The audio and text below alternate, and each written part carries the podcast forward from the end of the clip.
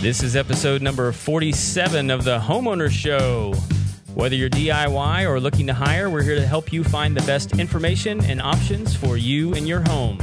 I'm Craig Williams, and obviously Kevin's not here because I'm doing the intro, which is not normal. Kevin does the intro. He doesn't do it as good, but he does the intro. So, anyway, thank you guys so much for being with us on the show today.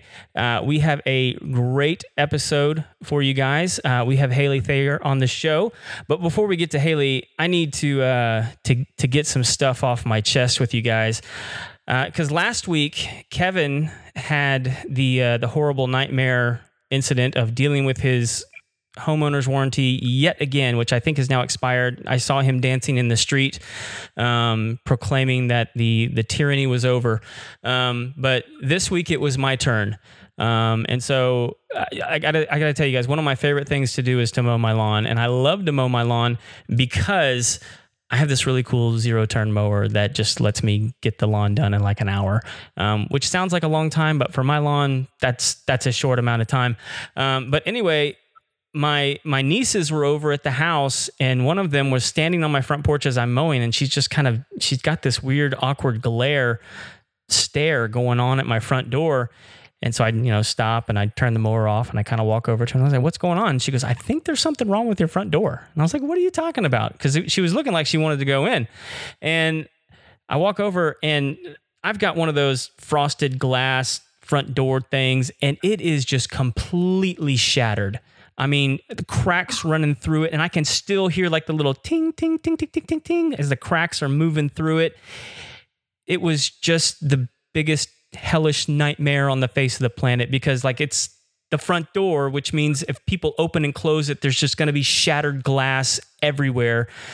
So I spent the whole rest of the day, $500 later, new front door. Um, it was lots of fun. I learned a lot about myself in that. Um, not all of it good but uh, I learned a lot. Um, but there's a new front door.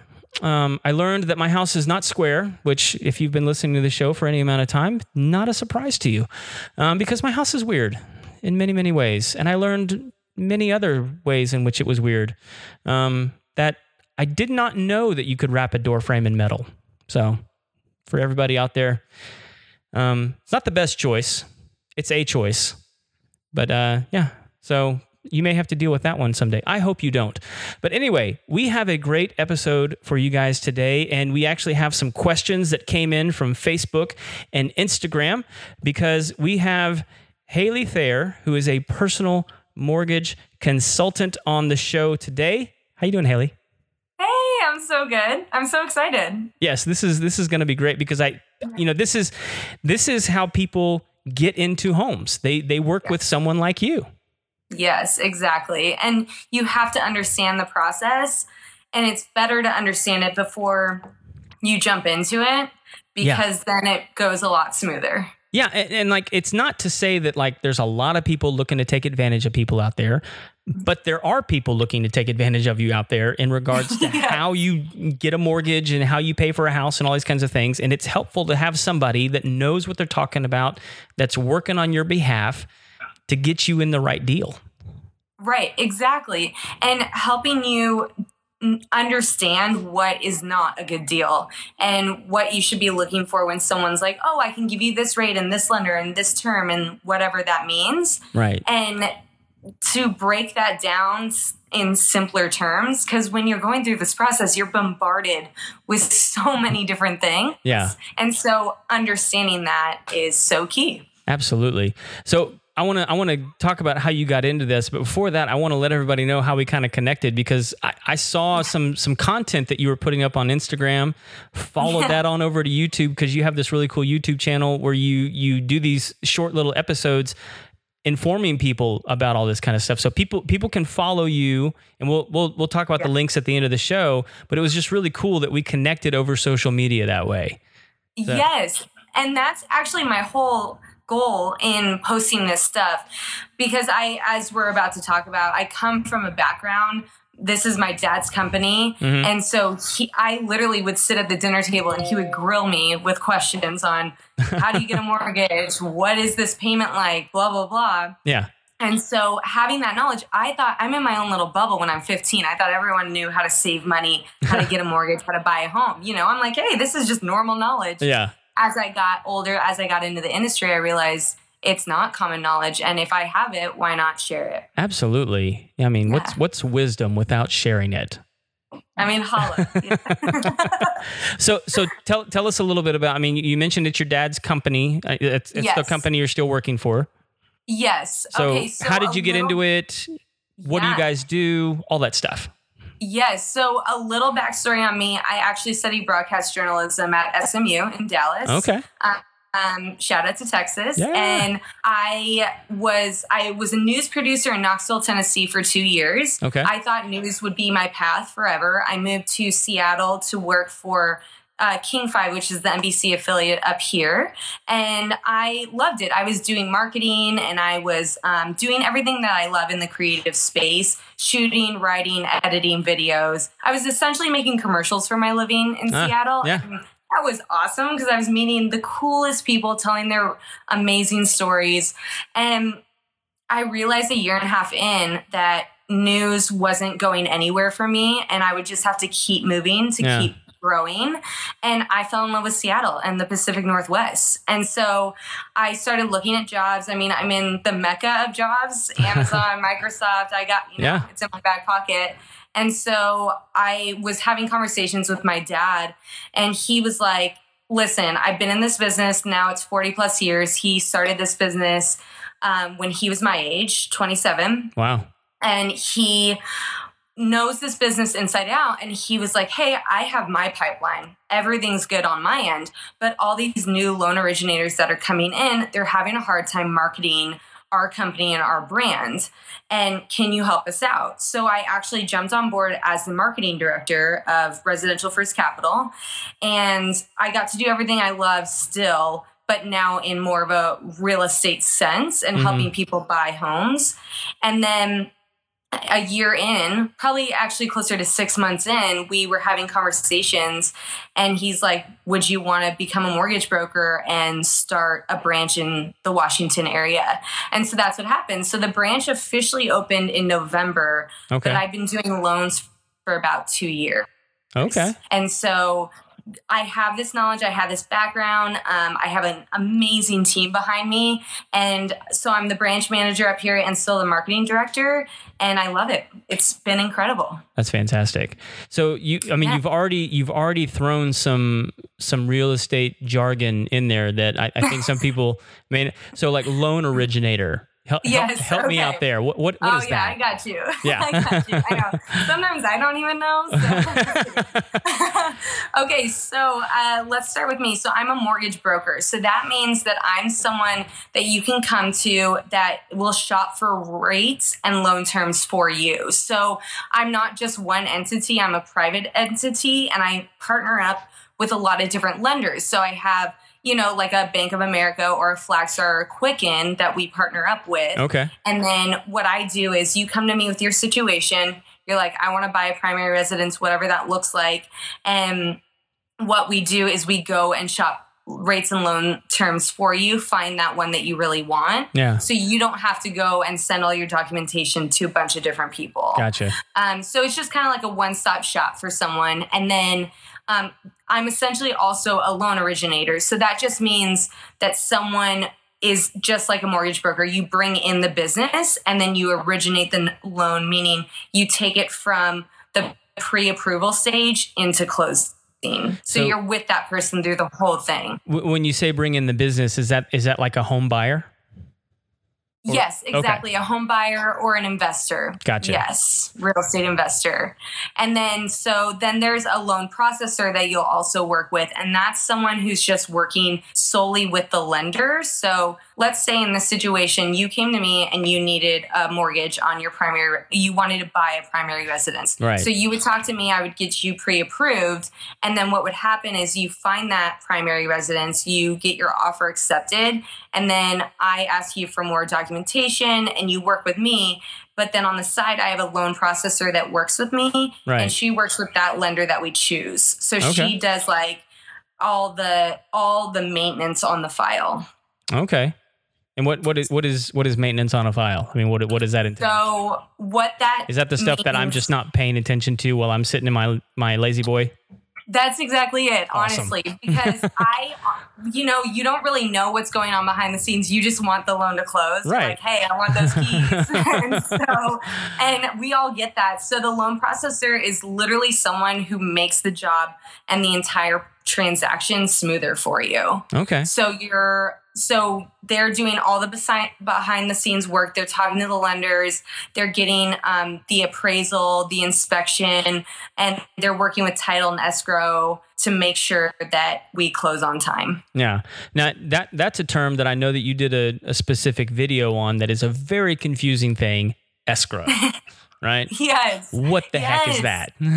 I know it is so confusing. Okay, so it's it's honestly just a term that I don't even know why we have. A lot of these terms, it makes it so scary for someone to understand the whole process. it it's, it really does seem like it's intentionally difficult to understand. Like we're just gonna, we're gonna throw gibberish up in the air to, to define what we're talking about, so that no one asks us questions, because then they'll look like an idiot.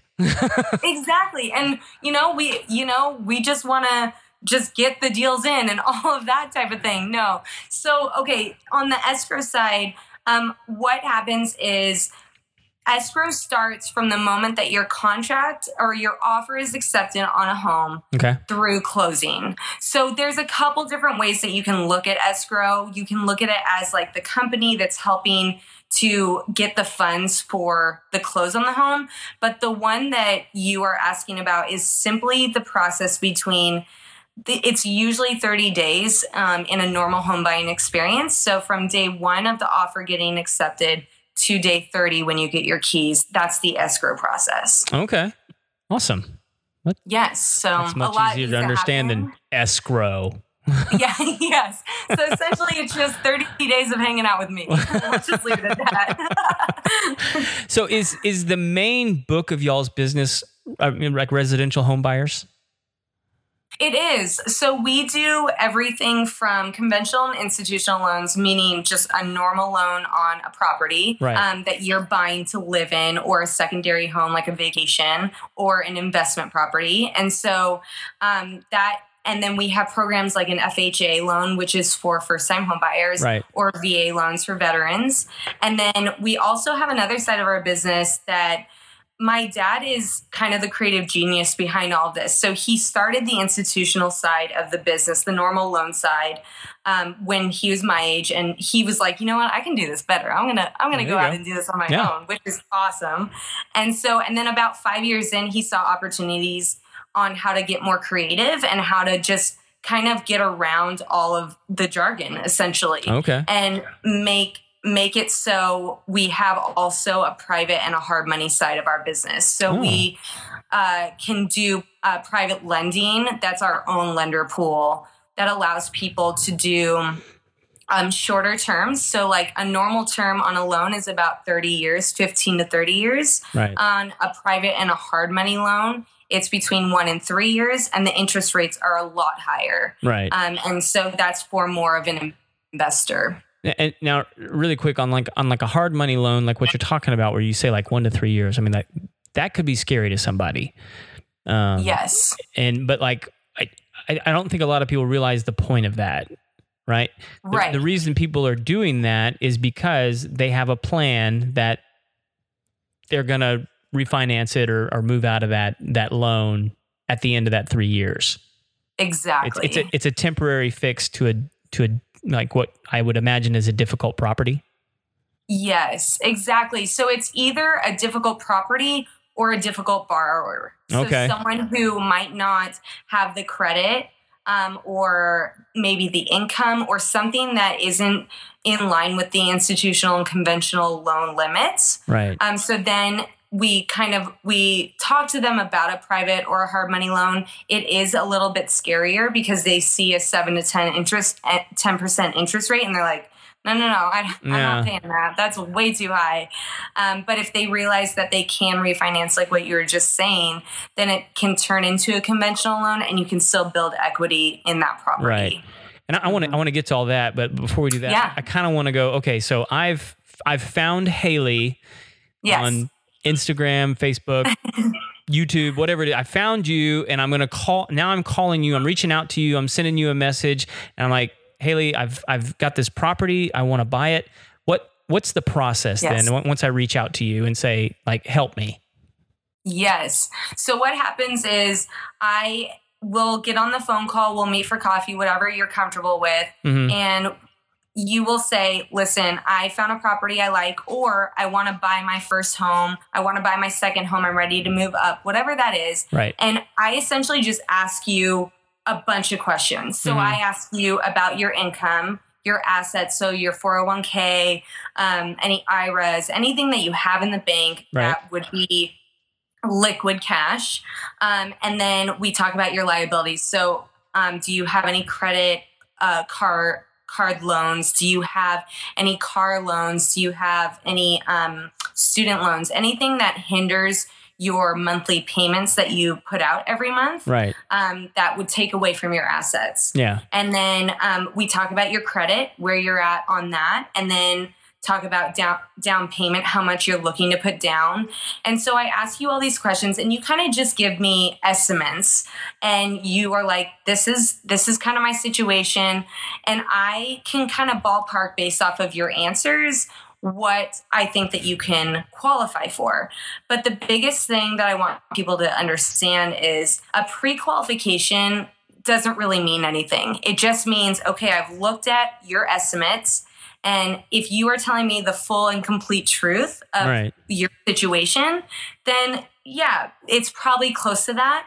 But then what happens is I send you a list of all the documents I need. So I need bank statements, pay stubs. I'm pretty much going to get to know your finances Yeah. really, really well. Tax returns, W 2s. And this is all confidential. This is all just between you and me. And we, and I look through all of that over the course of a couple days. And I then come back to you and I'm like, this is what you are pre approved for. So, everyone that's listening, I strongly suggest only starting to look at homes once you're pre approved Okay. because that means that we have fully underwritten all of your information and we can guide you towards the right mortgage and the term that you'll be able to afford and not overextend yourself. Okay. Because yeah, we we all want the million dollar home, Right. but if we can only afford a 500 grand home, then that's okay, but we're going to help you find that home that you fall in love with and also not overextend yourself and not feel like you have this huge payment that's weighing you down. Yeah. So what what's I mean what's the big I mean like you say don't look at homes until you get pre-approved. So I mean assume Right. don't make an offer on a home until you get pre-approved. What wh- Correct. why is that?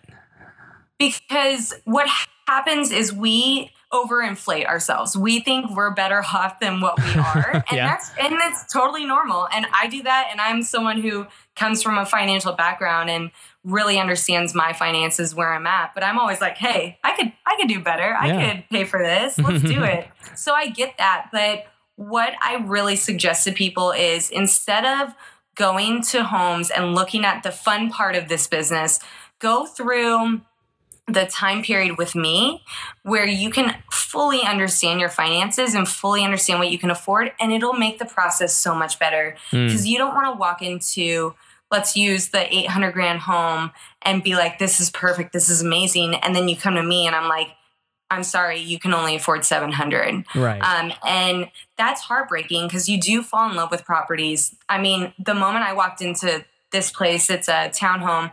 I the I knew it right away that Yeah. this was it. But I had already known that I could afford it at that Mm. time.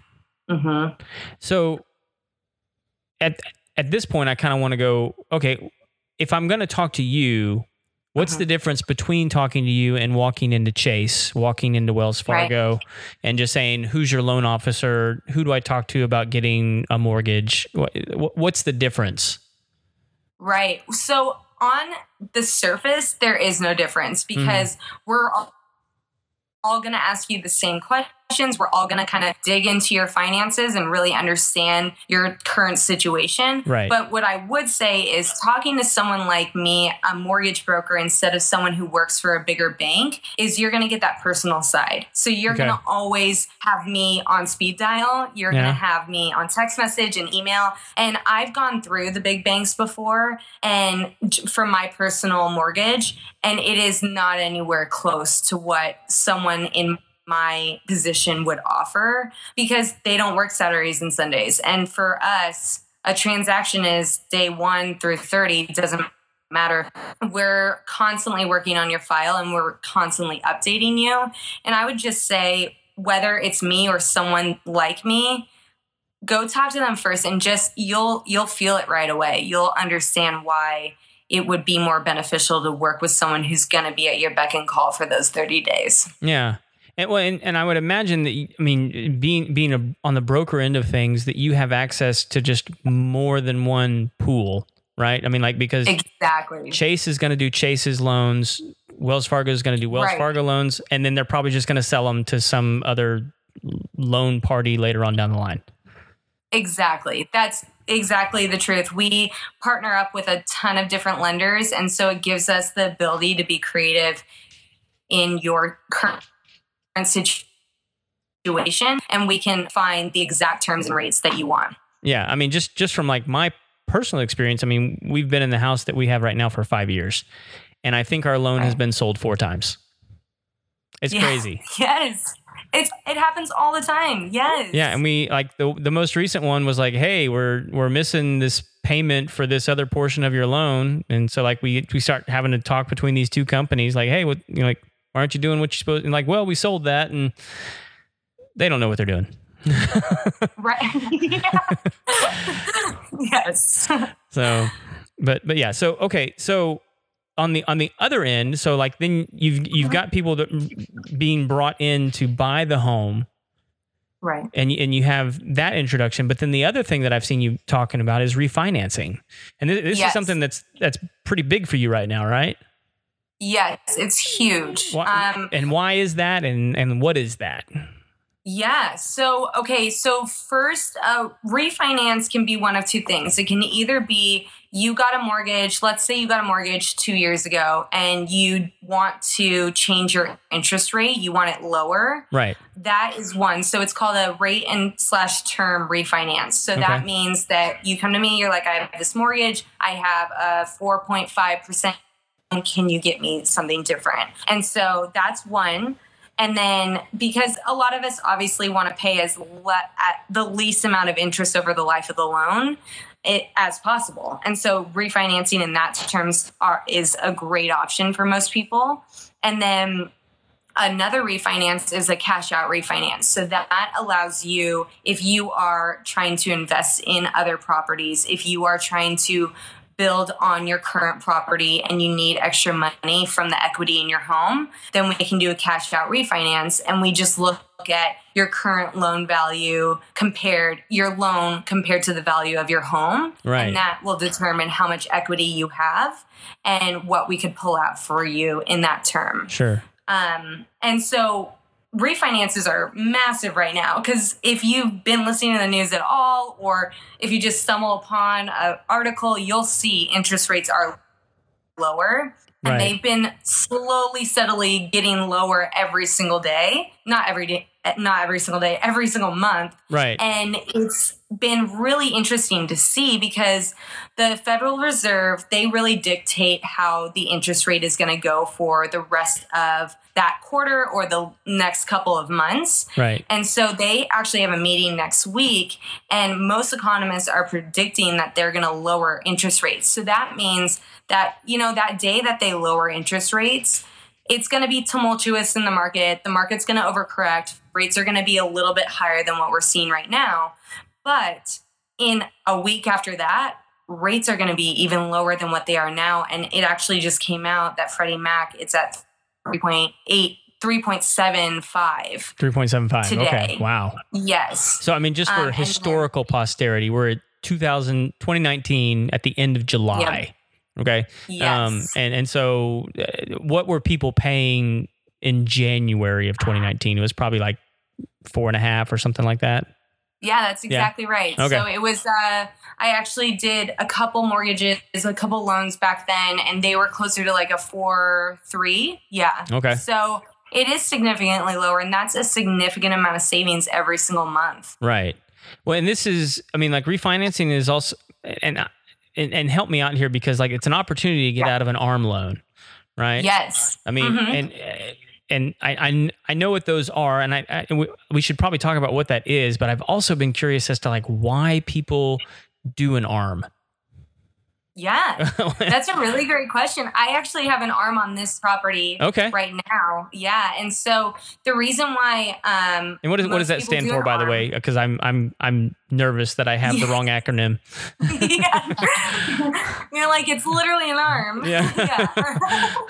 uh, so it's adjustable rate mortgage. Okay. And so that means that the term of your rate is going to change over the life of the loan. So what? The, so let's just use a real world example. Right now, I have a seven to one arm on my property, and the reason why I have that is because when I was looking at rates and terms compared to like a 30 year fixed rate mortgage, which is uh-huh. another very common term that you hear, Right. it was the rate was significantly lower. And so on the arm option. And so on an arm, what you are looking for, it's typically a lower rate because what happens is in those first seven years, I'm only going to pay the 3.625 that I have right now. Okay. But once that seventh year is over, then the market, then my interest rate is determined on the market. So it could go higher, it could go lower, just depends on where that market, where the market is at that time. Right. And so at that point, if I'm still in this place, I'm going to refinance because I, if especially if rates are the same level as they are now, which they probably won't be in seven years, but let's just say for this sake that they are, then I'm going to want to stay at the 3.625 that I have Gotcha. um, because they could go up. And so you can refinance out of an arm loan into another arm loan, or you can refinance into a 30 year conventional loan if you think that you want to stay in the property for a while, or you just want to have that fixed rate and that security of your same monthly payment every single month. Okay. Well, and I and I know like on a like an FHA or a, like a traditional home loan, you can go thirty years, you can go fifteen years. I- Is there Yes. is there really like any like tax benefit or financial benefit between a fifteen and a thirty, Well, I mean, I wouldn't other than just paying the property off sooner? Yeah, exactly. I think so. Your payments are going to be a lot higher on a 15 year mortgage. right. Um, but I think that that just means you get more of a tax benefit up front based off of the numbers that you are putting into the home. Okay. And so, either way, though, you are getting substantial tax benefits on owning property compared. I mean, if you just compare it to renting, you're not getting any benefits from that. You're paying someone else's mortgage. Sure. Yeah. Absolutely. Yes. Awesome. Okay. So what what is what is is the refinance process different from the home loan process? Yes, it is. It's actually a lot smoother and a lot quicker, and everyone, everyone loves it. Yeah. You get a lot more history. Yeah. So Yeah, yeah, exactly. So essentially, I mean, I'm going to ask you the same questions Okay. because whether you are a client of mine that we've worked with together for years, or if you're someone that's new and just shopping rates and looking for someone with a lower rate Right. for yourself, um, I still need that updated information. So I'm still going to ask you for those bank statements, those pay stubs, tax returns, W 2s. Going to ask where your liabilities are at. You know, obviously your mortgage is a liability, but it's a good liability. Mhm. And so we're going to look at over those numbers again and you're going to sign the same disclosures and we're going to shop the rates the same exact way. But what happens is usually it's just okay, you sign this paperwork, you're in it through the life of the refinance escrow process. And then we usually only have to do an appraisal, hopefully not depending on like on your property there would have to be an appraisal. Right. But in a city probably not because there's there are a lot of comparables. Okay. Um and so what happens is we if we don't have to do an appraisal or even if we do, it really just makes the process about 2 to 3 weeks. Okay. And then you close on the refinance, and in two months, you start paying that new mortgage payment. Okay. So is yeah, so it's it's easier. okay. Well, so is there is there a difference between say a refinance and a HELOC? Mm, good question. So um, a HELOC, yes. So a refinance is um, mainly going to change the rate and term, like Okay. what I was talking about earlier. Um, and on a HELOC, And, and real quick, what is, what is that? Real quick, I mean, because that's another. another, another big term. Yeah. I know it's another jargon. no one likes it. And so, I know what it It- is. I just don't know what it stands for. So it's yeah, yeah, I've seen it before. yeah. Um, so a HELOC is a home equity line of credit. There we go. And so that's very similar to the cash out refinance, Okay. um, but you still keep the same mortgage on your property. So, okay, let's say, let's just keep using So my is it example. is it essentially I- setting up a whole separate loan then? Yeah, Okay. exactly. Yeah. And so you're going to have two loans on your property. And so you have to understand that also when you are, say, you have my, my current situation, the 701 arm, 3.625, and you want the, you, I want to pull out the equity in my home to maybe add another bathroom or whatever, redo the floors. I don't know. Whatever you're wanting to do with that money, even if it's, I want to pay off my credit card debt or my car loan. Like I want to get rid of that It's debt. your money. You can do what you want with it. A hundred percent. Gotcha. And so we, so you are essentially just setting yourself up where you have a HELOC that you can pull from if you want, or you can keep it as kind of like a safety net. And so of just like cash flow into your pocket if you need it. And so, but on a cash out refinance, you are actually changing the terms of your mortgage. So what that means is instead of on a HELOC, I kept the 701 arm and then added HELOC on it right. what you do is you have the 701 arm and you change those terms. So maybe I turned it into a 30 year fixed rate, but I took out some cash from my equity in my home. Gotcha.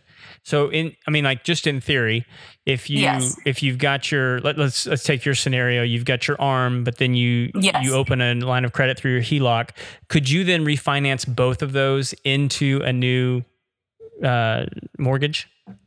Yes, you can. Wow. and it's really it's a great option but what i will tell people is if you do have an equity line of credit you need to understand that you can't pull anything out of that equity line of credit um, for an entire year if you want to refinance them together and do a normal refinance, like a rate term refinance. But if you're just doing a cash out refinance, then you can pull from the HELOC, but there's a certain limit based off of where your property's at, the value, and your loan terms at that time. Okay. So that's a case by case situation. Wow. Well, so There is so much information. yeah, I know. Like, oh my gosh, it just keeps going. yeah, no, there's- it's endless for sure. Um, I, I, before we before we kind of get into like a little bit of a fire round with the questions that we got from from Facebook and Instagram, one, one of the it. things I'm curious about is what what is one of the things that you find most people are the most uninformed about when it comes to Mm. mortgages and home loans and and, and the whole home finance realm. I think they, yeah, I think that they are not informed on their debt to income ratio. okay. So that means that's a huge factor in determining how much you can afford. So if you have a mortgage right now and you want to buy another place, you have to, and you don't want to sell this other place, Right. whether that means you're making it your vacation home or your investment property, whatever that looks like. If you are looking to buy another home, you have to qualify not only on your current principal and interest payment, but also on the taxes and insurance on that payment. So it's mm-hmm. the full we call it another acronym. Uh, I'm like, I love these. Oh no, I love them. I love it. We should just have like a list of it. it just keeps going. we need a flow chart. We need a good flow chart. Yeah, yeah, exactly. Bubbles. yeah. So uh, it's called PITI, Principal Interest Taxes and Insurance. Okay. And that's your full monthly payment. You can choose, I'm going off on a little bit of a tangent, but you can choose to take the taxes and insurance out of that monthly payment. Okay. And you can pay that like every six months or a year, whatever you want to do.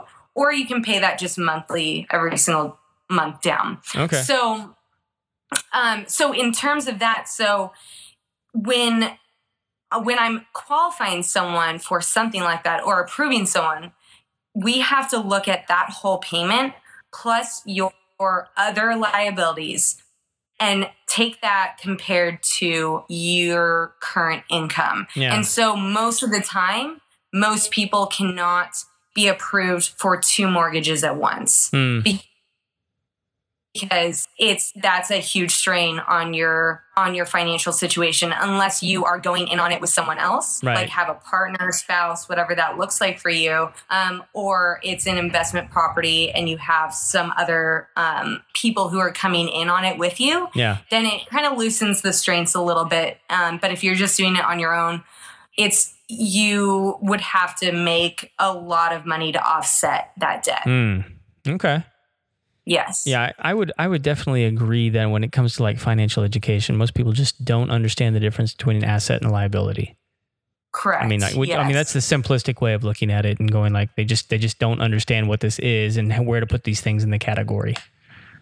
Exactly. Yeah. Yes. So And it's it's hard to understand that though. Like if you don't have that background, if you didn't have either parents or sibling or teachers that were willing to sit you down and help you understand that, Right. it's hard to know that information. Yeah. And I think that the key is trying to educate yourself as much as possible and never being afraid to ask questions. yeah, I actually enjoy shaming adults with this um, Yeah. by introducing them to my ten year old daughter.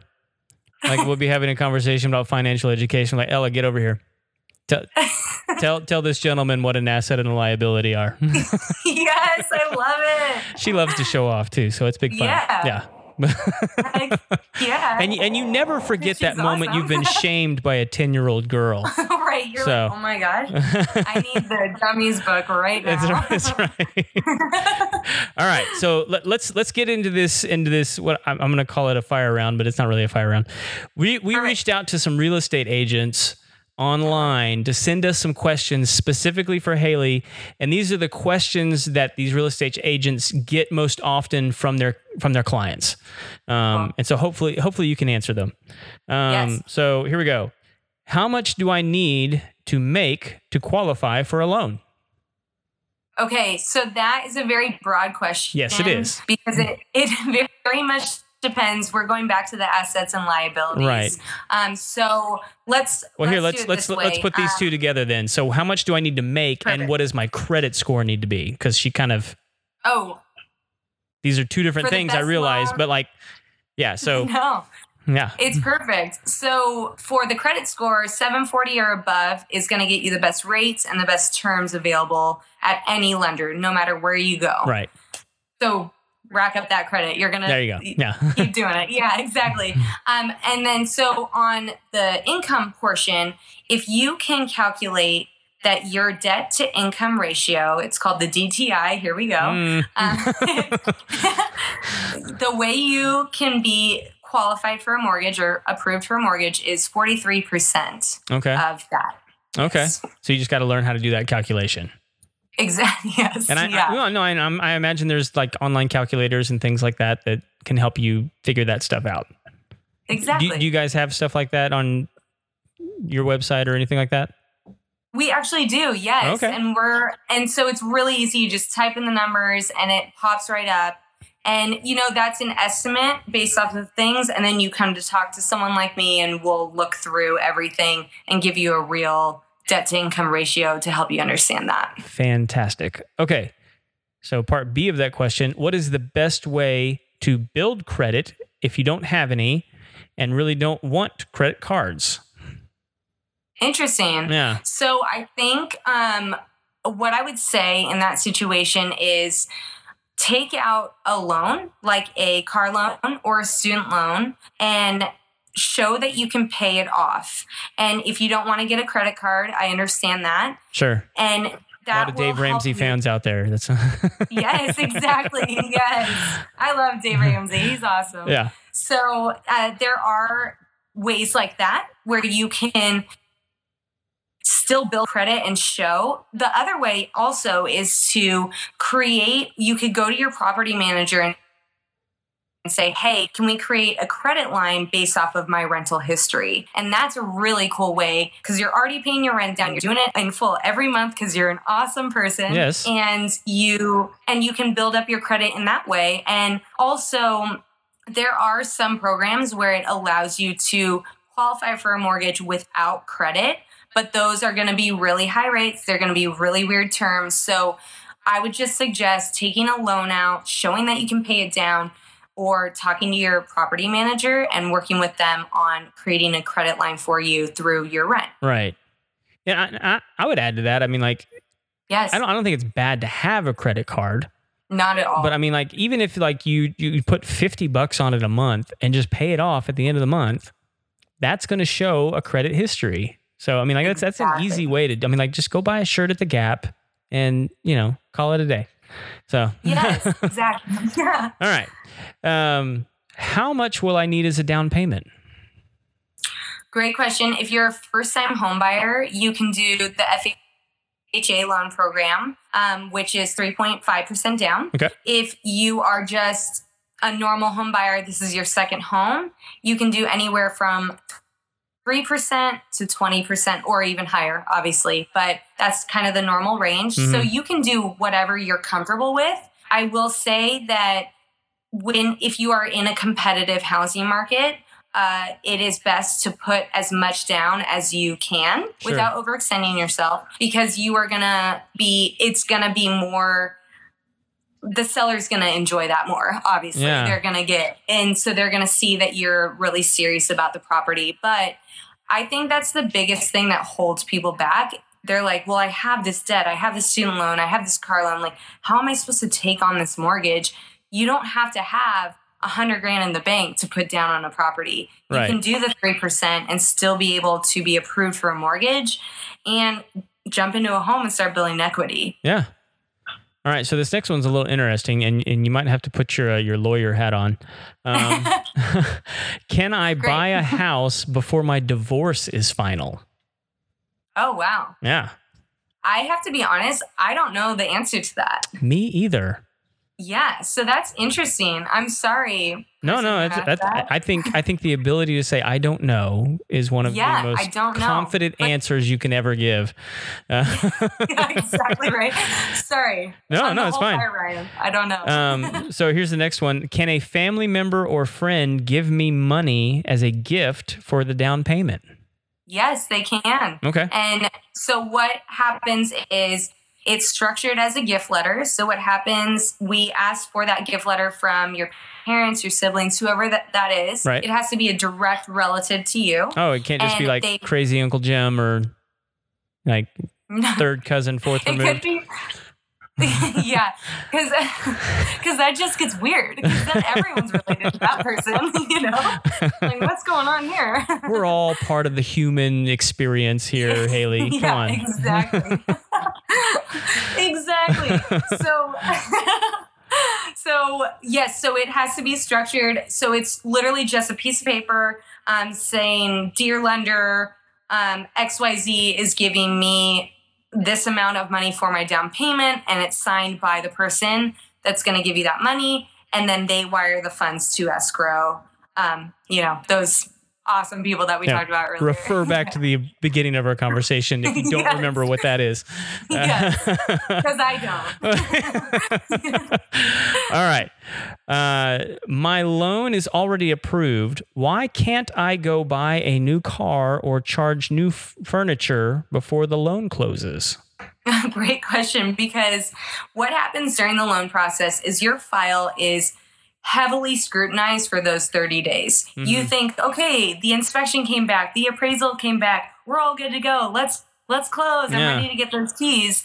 the thing is, is it goes through the initial underwriting, the underwriting in the middle, and then there's a final underwriting at the end. Right. And so what you want to do is for those 30 days, just keep those credit limits real down. Don't add more debts to what Yeah. you're doing because it's going to pop up and we're going to see it and we're going to know that, okay, you can't actually afford this home anymore because you took on this other debt. Because you bought a And couch. would- yeah. yeah. I'm so sorry, but take it back. yeah. That's okay. So Yeah. let, let me also just add on to that. I mean, from just like Yes. a mindset perspective, is Mhm. like if you're fixing to drop 250K on a house, I mean, which around here is pretty normal. I mean, that's, that's Right. it's an average size house. You know, like spending two grand on a couch just doesn't look like that much when you're about to spend 250,000. And so like you can you can go a little nuts going like, well, that's not that much. Like what's an extra 2 grand? I mean, like what's an extra 5 grand? What's an you know, Yeah. that 30 days is there for your protection. Right. A hundred percent. Yes. And I will I also will say that we also make sure that you have reserves in the bank for the first 60 days of your mortgage payment. Right. And so you have to ensure that you can pay off this mortgage right off the bat. And Mm, so if all of a sudden your reserves are drained, well there goes the yeah. the mortgage. Yeah. All right. So here's an interesting one. How long do I have to wait after filing bankruptcy before I can Mm. buy a house? So I actually have worked on situations like this before. So it's actually um, two years. Okay. And so what happens is you file for bankruptcy, and obviously that's a very hard time Yes. to go through. But what you have to show then is that your next payment, whatever that looks like, whether it's renting um, or paying off your credit cards or whatever that is, Mhm. you have to show a full 12 months of paying that off every month in full to be able to even start having that conversation. And your credit is going to take a huge hit. That's on your credit for seven to 10 years. Yeah. And so, but if you can show a good payment history, it changes a little bit for a lender to be able to recognize, okay, they got back up on their feet, they're doing great. We Right. can we can lend them money. Okay. Awesome. All right. So here's another fun uh, real estate acronym. What what is PMI? It seems to be like the, the theme of the show. How many acronyms can we identify? It's so insane. Like, sometimes I have to look them up because I'm like, what is this? I'm just gonna I'm just gonna make one up before the end of the show, just just to see. Yeah, right. Is Haley making It's these up? be awesome. yeah. And then everyone starts using it. Yeah, It that's right. We'll- we'll start a we'll start a trend. It'll be great. Yes. Uh, so PMI is private mortgage insurance. Okay. And so that comes on if you do not have 20% or more equity into the home. So what that means is if you do not put 20% down, you have to pay a fee for that. Sure. And that is PMI.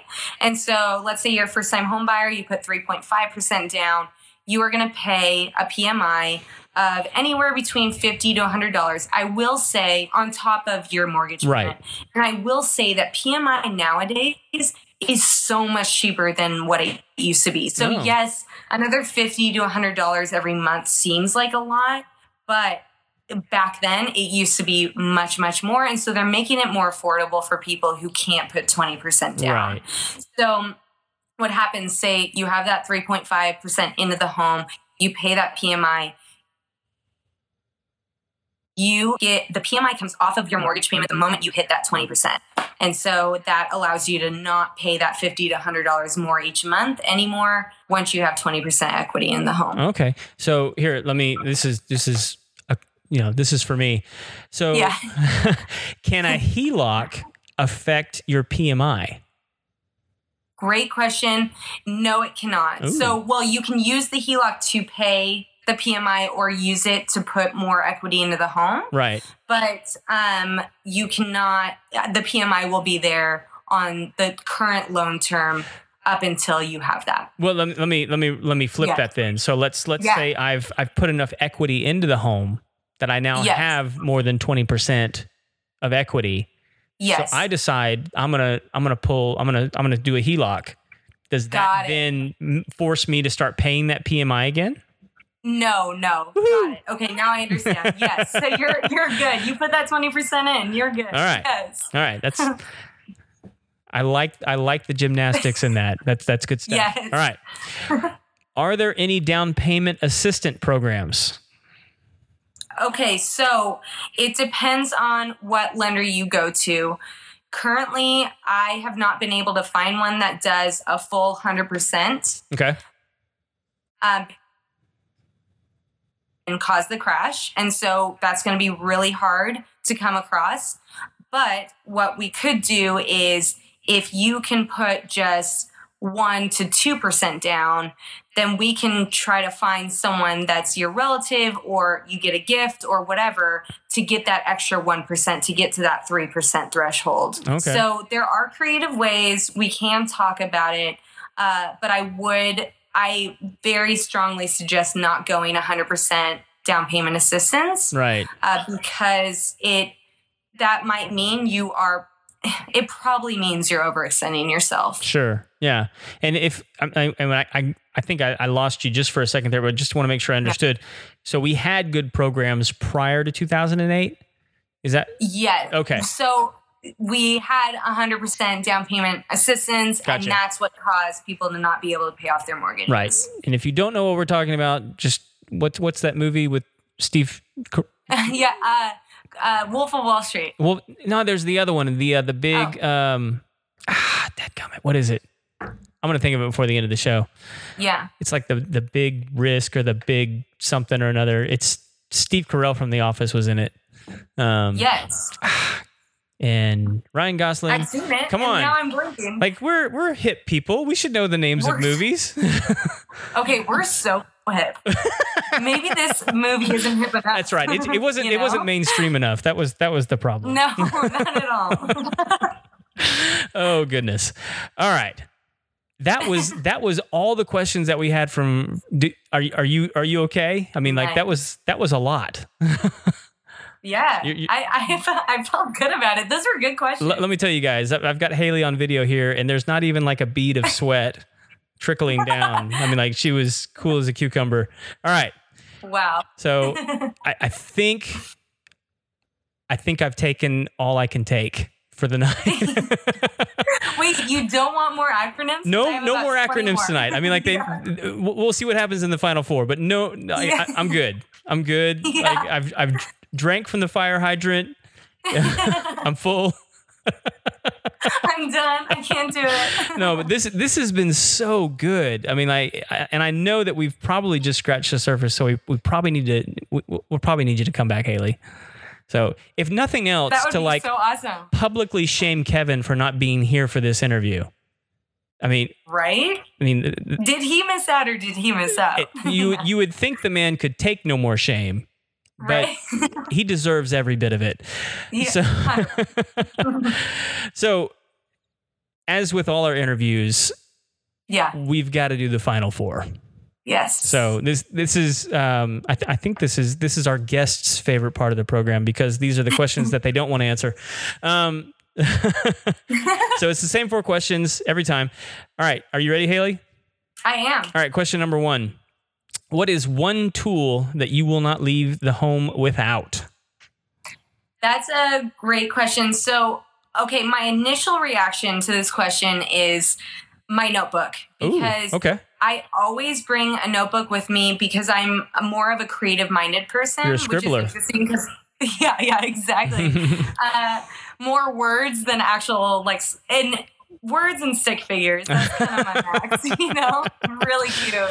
So I always have a notebook with me. okay, And I really enjoy taking notes on anything that comes up in conversation that I have with people that's either inspiring or makes me think a different way.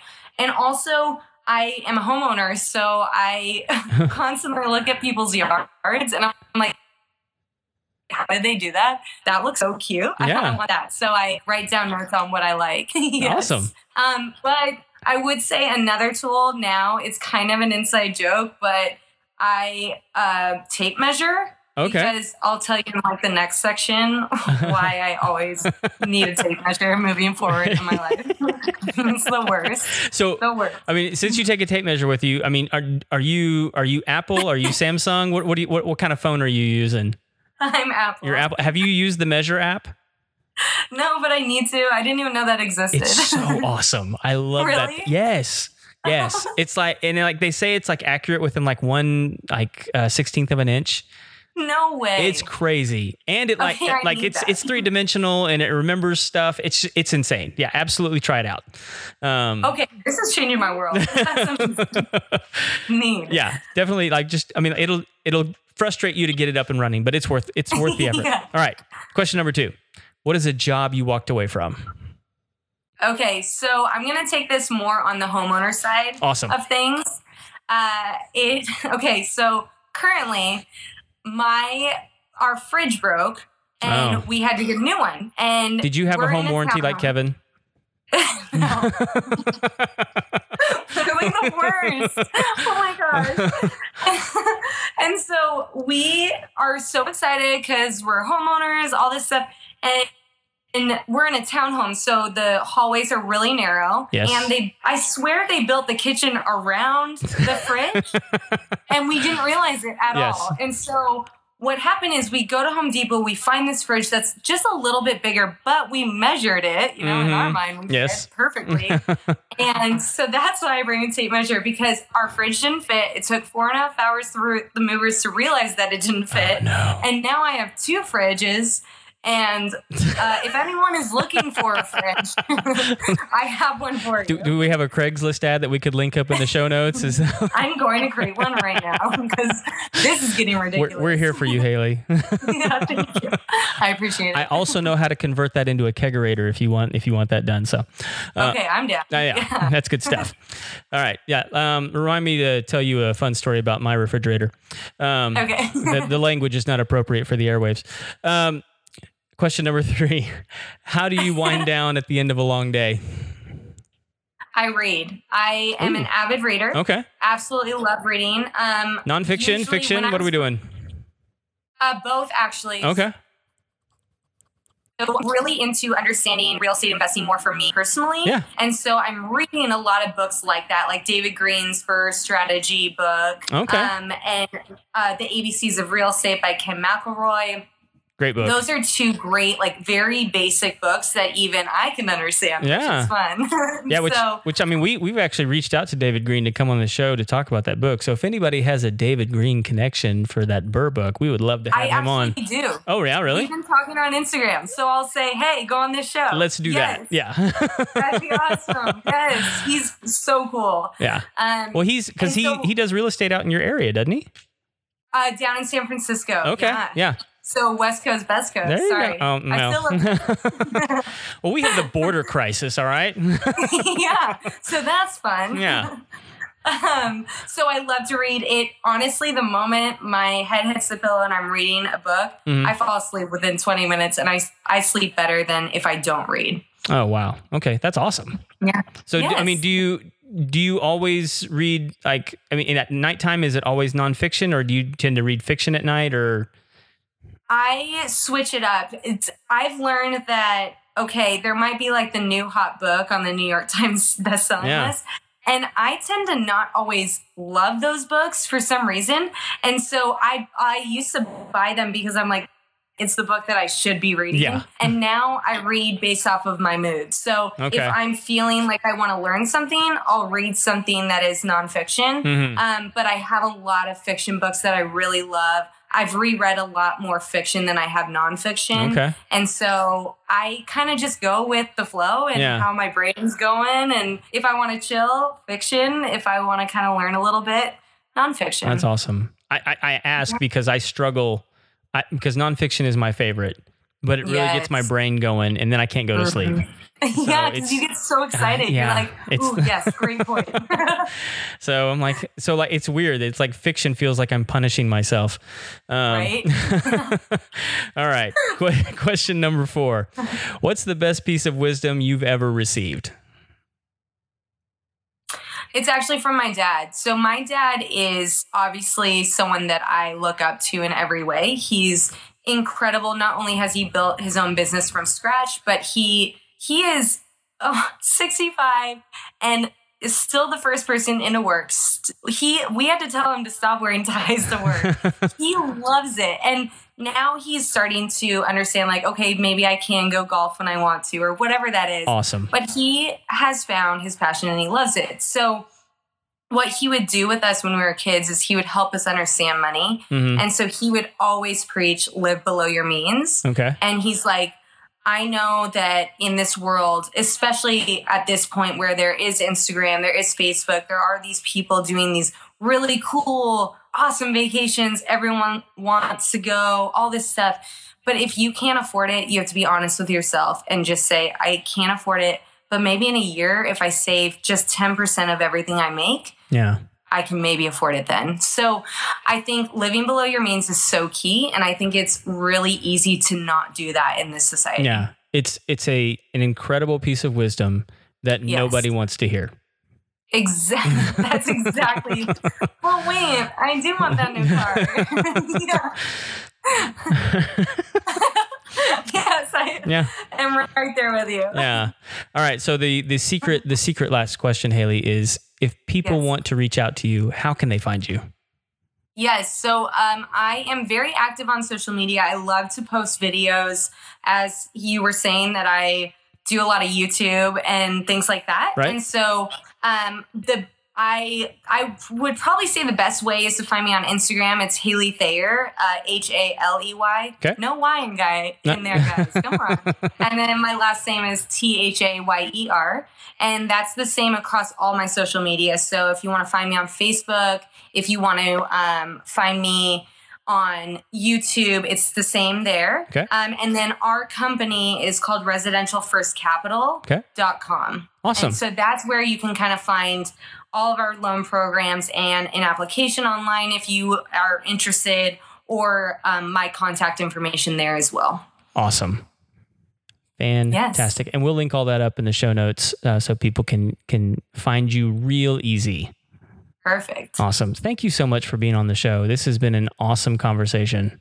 Yes, I absolutely loved it. Thank you so much for having me. Of course. It's been wonderful. Thank you. All right, guys. So if you have not yet, by listening to the amazing things that Haley has told you tonight, go ahead and hit the subscribe button because more knowledge is coming your way and we are happy to bring it to you. You can always find us on Instagram, Twitter, Facebook, and as usual, you can post on Twitter, but we ain't gonna reply because we're never over there. Um, but like if that's just your thing, just post post away.